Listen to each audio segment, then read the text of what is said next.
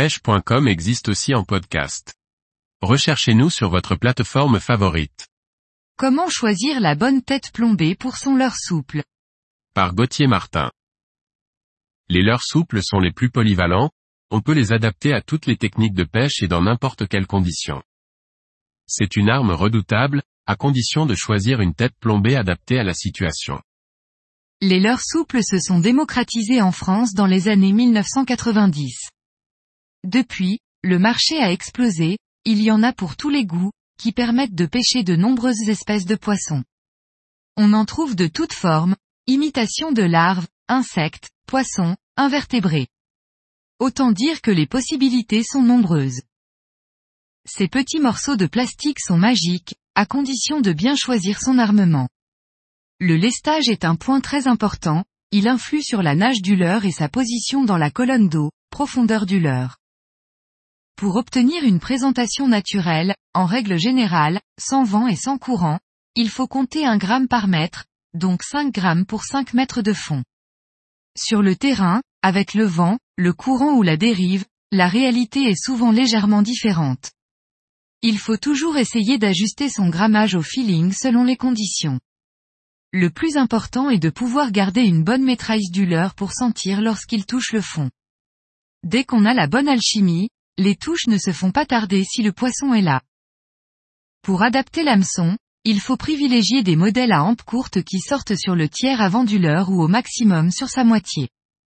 Plus la hampe est longue et plus elle bride la nage du leurre.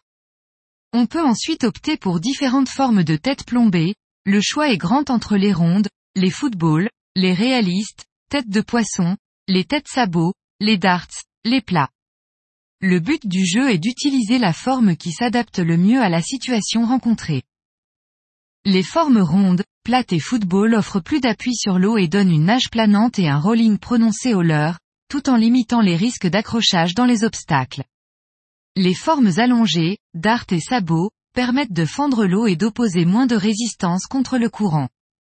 Ces formes donnent une nage erratique au leurre que l'on peut faire virevolter par des coups de sion, parfaite avec des leurres type, finesse.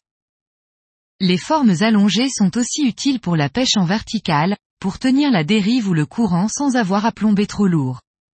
Les têtes plombées sabots et, spéciales écrevisses, permettent de laisser le leurre posé à la verticale sur le fond en attendant qu'un carnassier vienne le ramasser. Enfin, il existe aussi des hameçons texans anti-herbe, avec ou sans lest, ce sont mes préférés quand il s'agit de prospecter les canaux, les fleuves, les parcelles de nénuphars, les roches et autres milieux très encombrés. Les screws sont des têtes plombées qui se visent dans le leurre, elles sont dotées d'un petit œillet pour venir attacher l'empile et l'hameçon. Ce montage a l'avantage d'être totalement ajustable à la taille du leurre. Il permet de s'adapter rapidement à la taille du leurre souple utilisé. Pour éviter que votre leurre souple ne soit trop vite abîmé par le poisson, je vous conseille de mettre un petit point de glue pour bien le fixer à la tête plombée. Les perches et les cendres ont le chic pour arracher les leurres des têtes plombées.